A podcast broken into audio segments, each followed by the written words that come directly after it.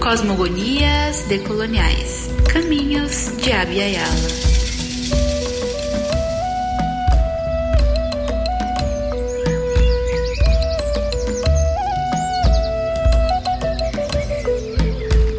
Para cada povo, uma origem.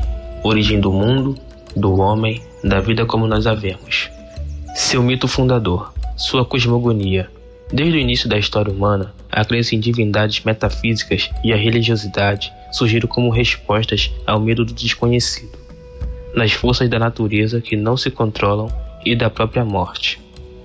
São muitas narrativas, tão diversas e únicas que trazem na forma de mito o sentido de pertencimento, a afirmação do direito de ser e estar nos mesmos lugares dos antepassados. Abayala, terra madura, terra viva, ou terra em florescimento. Na língua do povo Kuna, Abayala é o que hoje entendemos como América, mas é muito mais do que isso.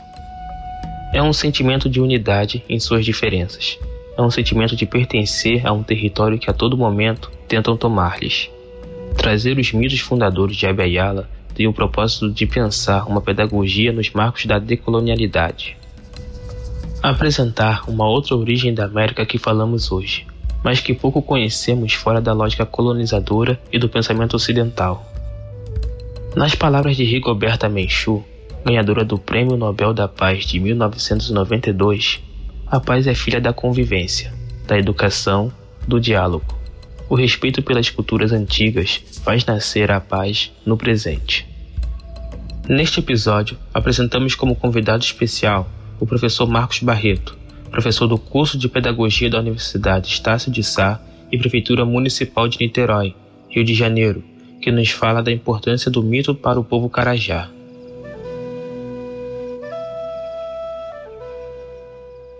Olá, tudo bem? Meu nome é Marcos Barreto e hoje vamos conhecer um pouco sobre o povo indígena Carajá. Venha comigo nessa viagem. Os Carajás são habitantes imemoriais da bacia do rio Araguaia, na ilha do Bananal e no seu entorno, compreendendo um território grande que abrange as fronteiras entre os estados do Tocantins, Pará, Mato Grosso e Goiás. Eles se declaram, se autodenominam como povo Inã, compreendendo três subgrupos que compartilham a mesma matriz cultural e linguística.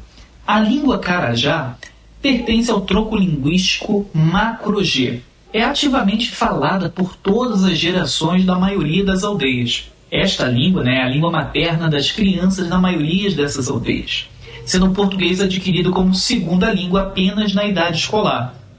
Os carajás têm conseguido preservar suas heranças culturais e suas línguas, mantendo-as vivas até os dias de hoje, nesse mundo globalizado no início do terceiro milênio. Tal quadro é de fato admirável, ao considerarmos que os primeiros contatos com a sociedade nacional remontam a mais de dois séculos. Podemos afirmar que os fatores mais decisivos contribuem para a preservação da cultura e da língua estão no seio do seu próprio povo, na sua cosmovisão principalmente, na convicção em suas crenças e na importância da manutenção do equilíbrio entre os três níveis do mundo Inã: o celestial, o terreno e o subaquático.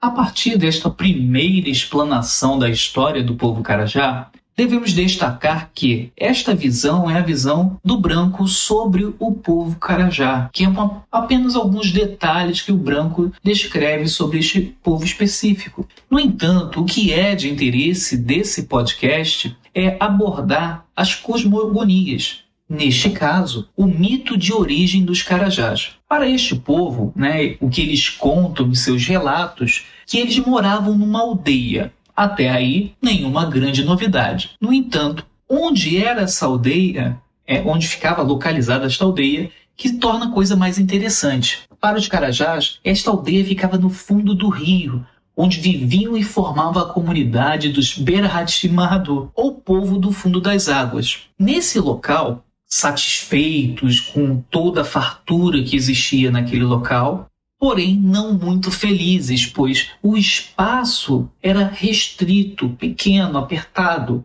e muito frio. Então, ao olhar do fundo do rio para o céu, para a terra, eles ficaram interessados em conhecer a superfície. Então, um jovem carajá encontrou uma passagem desse local do fundo do rio para a superfície, lá na ilha do Bananal. E ele conseguiu subir a superfície e ficou fascinado com toda aquela beleza que ele encontrou, as praias e riquezas do Araguaia, e pela existência de muito espaço para correr e morar. Então, vendo toda aquela maravilha, o jovem regressou ao fundo do rio e reuniu outros carajás e subiram até a superfície. No entanto, tempos depois, encontraram os primeiros problemas da superfície, as primeiras mazelas, as doenças e, logicamente, a morte. Assustados com a realidade que acabaram de encontrar na superfície, os indígenas não viam outra forma senão regressar ao fundo do rio. Eles tentaram regressar, no entanto, encontraram a passagem fechada e guardada por uma grande cobra, por uma ordem de Coboi, que era o chefe do povo do fundo das águas. Resolveram então, já que não tinha mais como voltar, se espalhar por todo o Araguaia, rio acima e rio abaixo. Curiosamente, eles nos contam que existia um herói mitológico que viveu entre eles, conhecer os peixes e muitas coisas boas do Araguaia. E esse herói, ele se casa com uma moça carajá e vai morar na aldeia do céu, cujo povo, né, os Bilmarradu, ensinou os carajás a dominar a agricultura e fazendo roças, assim aprendendo a lidar com a diversidade e o ambiente um tanto agressivo para o povo que veio do fundo do rio.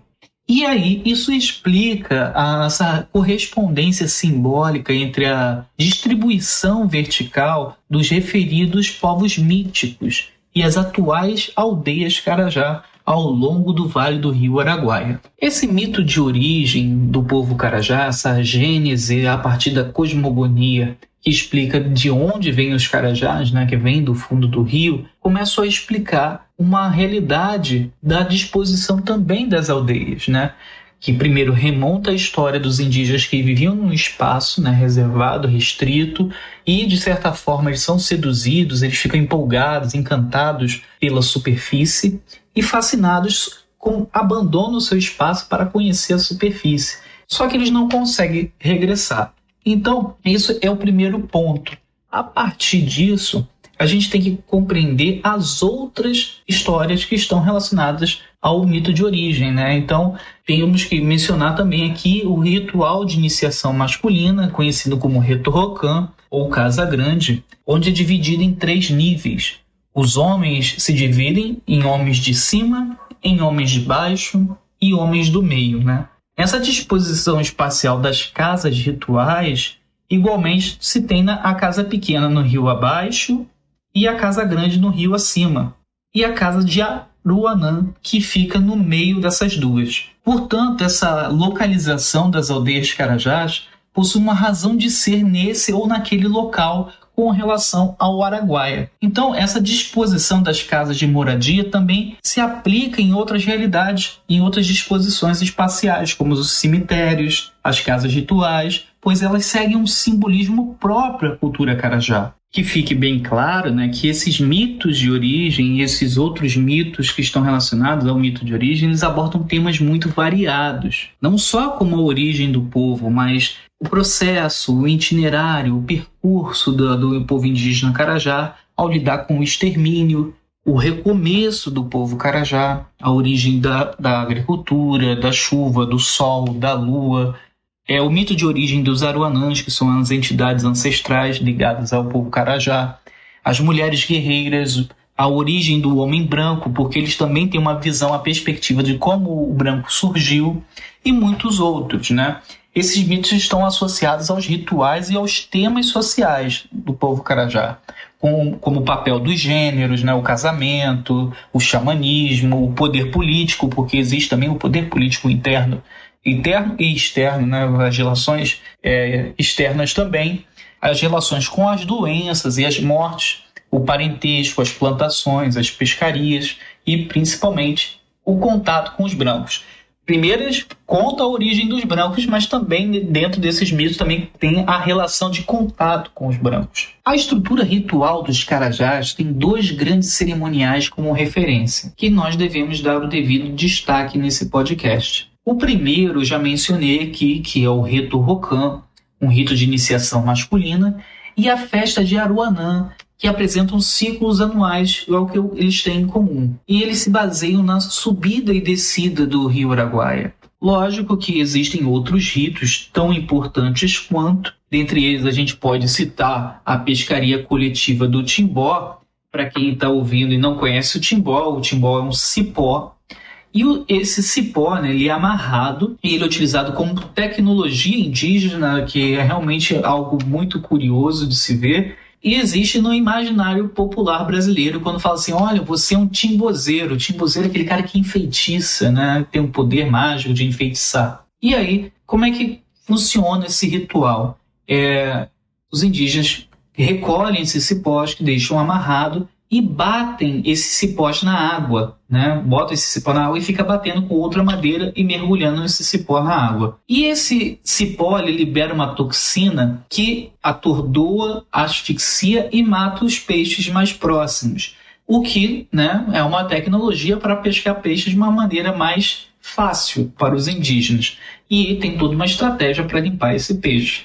Mas a gente já começa a perceber que existe uma tecnologia muito bem pensada para pescar. Então, além da, da, pesca coletiva do timbó, né, que é uma valorização da, do coletivo, né, porque os povos indígenas tendem a trabalhar com a coletividade, os estudos são igualmente importantes no desenvolvimento, na, na, na preservação da aldeia e da cultura, mas também temos a festa do mel, a festa do peixe, além de outros inúmeros, outros inclusos grandes rituais dentro dos Aruanãs e do Reto Rocan, que eu aqui vou mencionar. Sendo assim, chegamos à parte que precisamos compreender como é que funciona essa mecânica do, do rito do Rocan.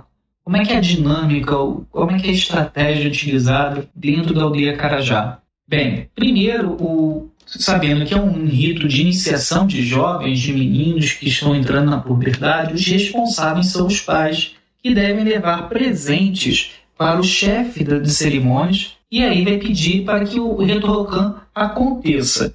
Quando o pajé concorda, né, ele anuncia para a aldeia toda que vamos ter um Retorrocan. Então, essa casa grande que é construída né, para a iniciação dos meninos na vida de um homem inã, né, do, seu, do povo Carajá. Assim, com muitos meses de antecedência, as famílias começam os preparativos para a festa e para os rituais de iniciação.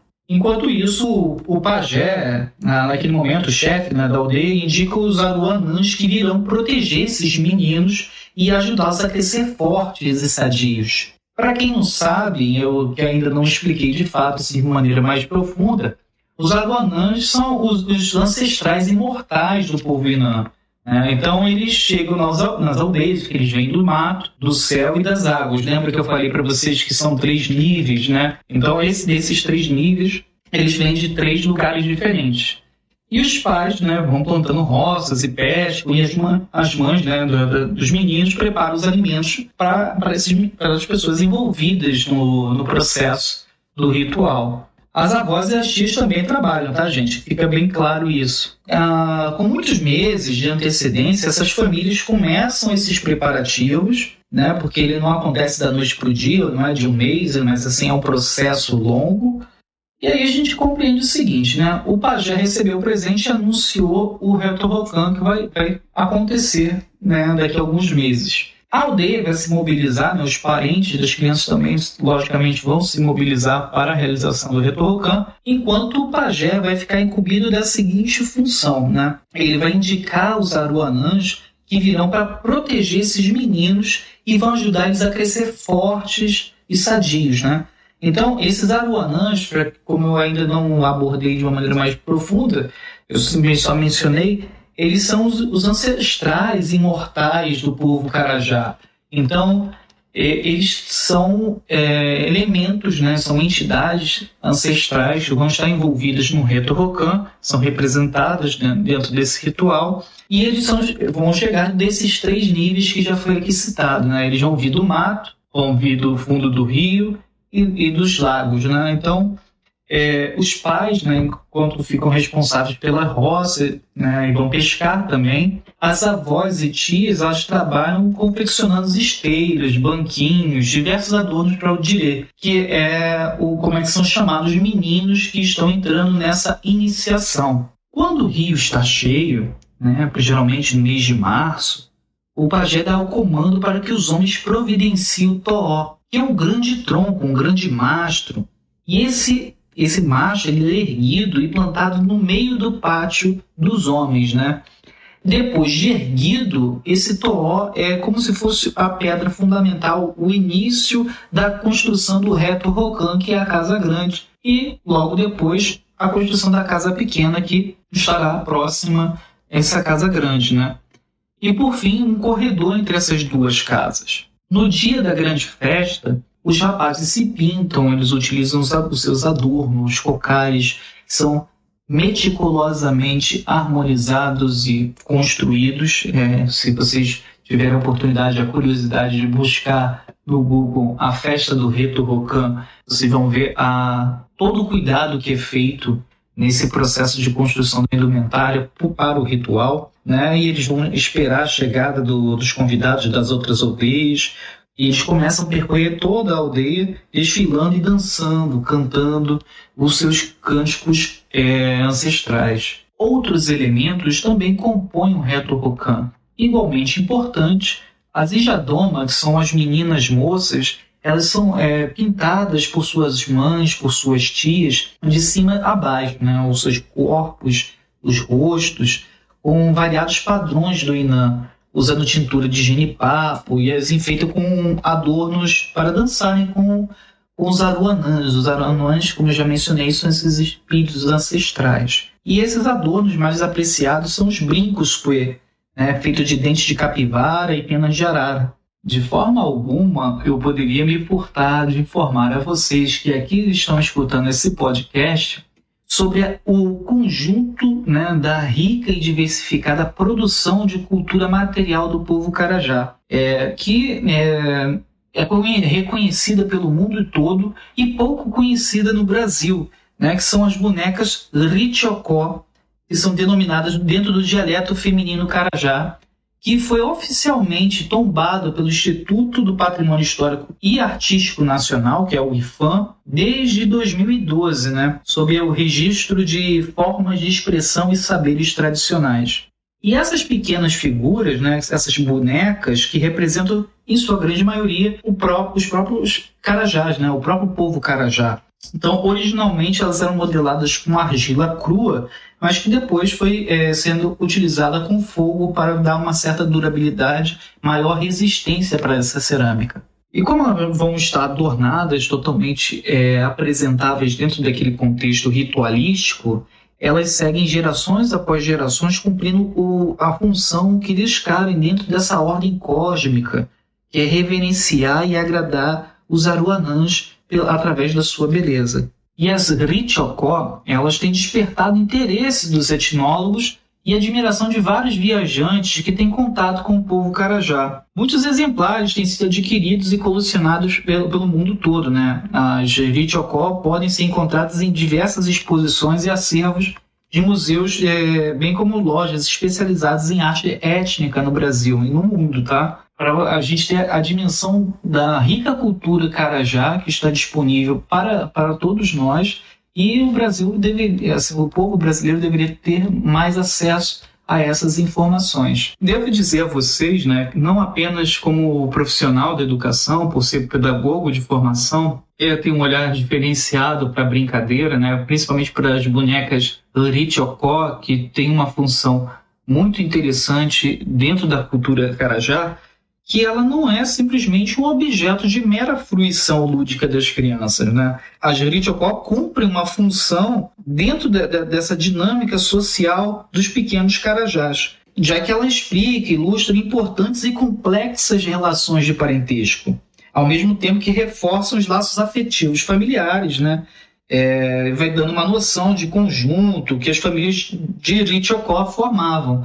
Então, tem toda uma relação muito mais complexa do que simplesmente é, o, o, olhar de um adulto leigo que só olha o brincar pelo brincar, mas tem muito mais coisas atrás dessa essa representação simbólica da Richocó. Para maiores informações sobre história, cultura, memória e principalmente as cosmogonias do povo Carajá, recomendo a vocês que estão aqui nos acompanhando neste podcast, acessem o acervo digital do Museu do Índio. Lá vocês vão encontrar um acervo bibliográfico com edições produzidas pelo próprio Museu do Índio, né? são editados por eles e publicados, assim como o acervo arquivístico do Museu do Índio, que estão em constante diálogo com o podcast que vem sendo produzido no Cosmogonias Decoloniais.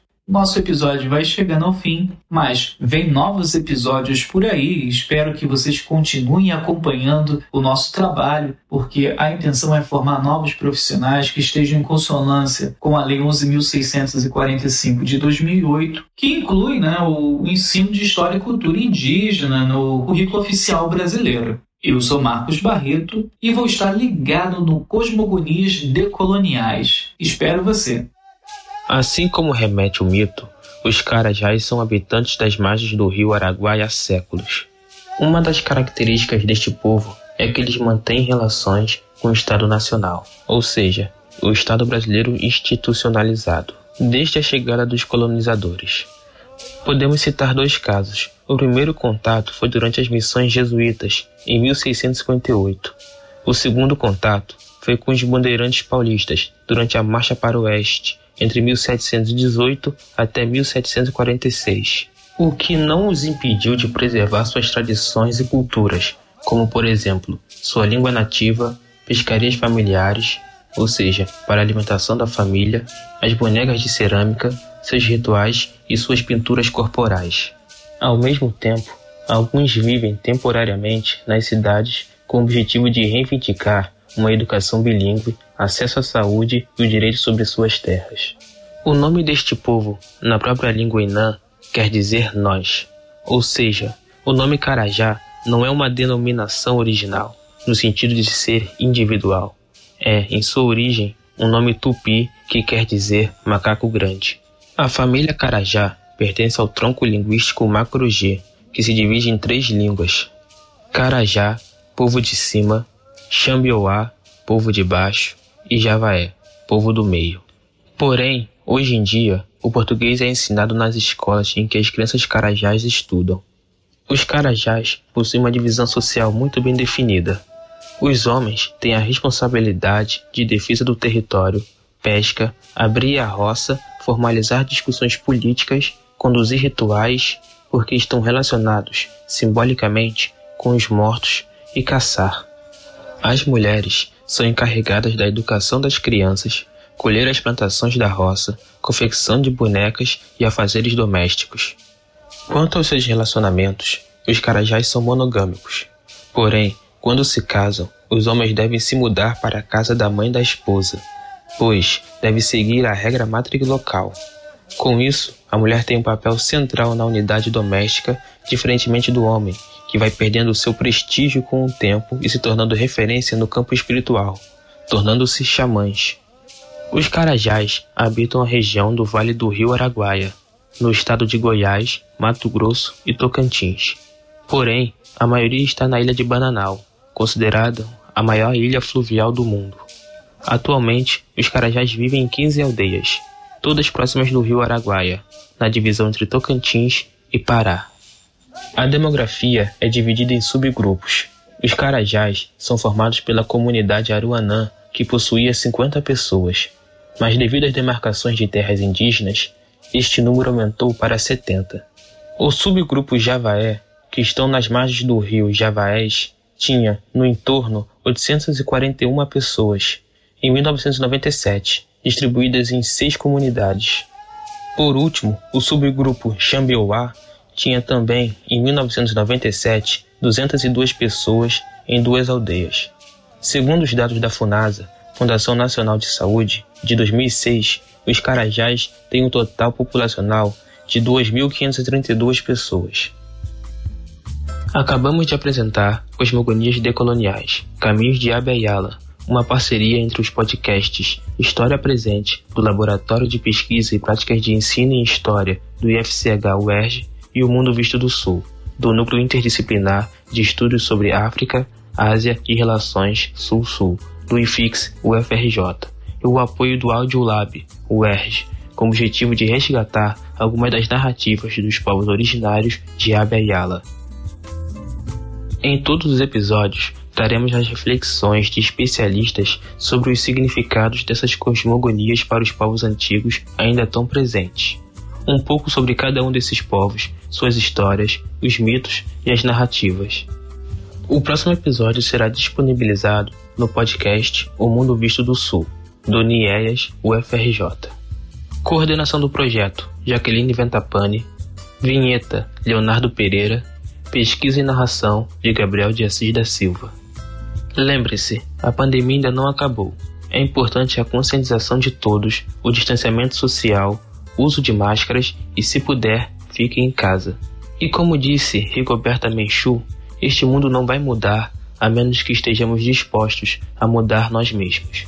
Um abraço e espero vocês no próximo episódio.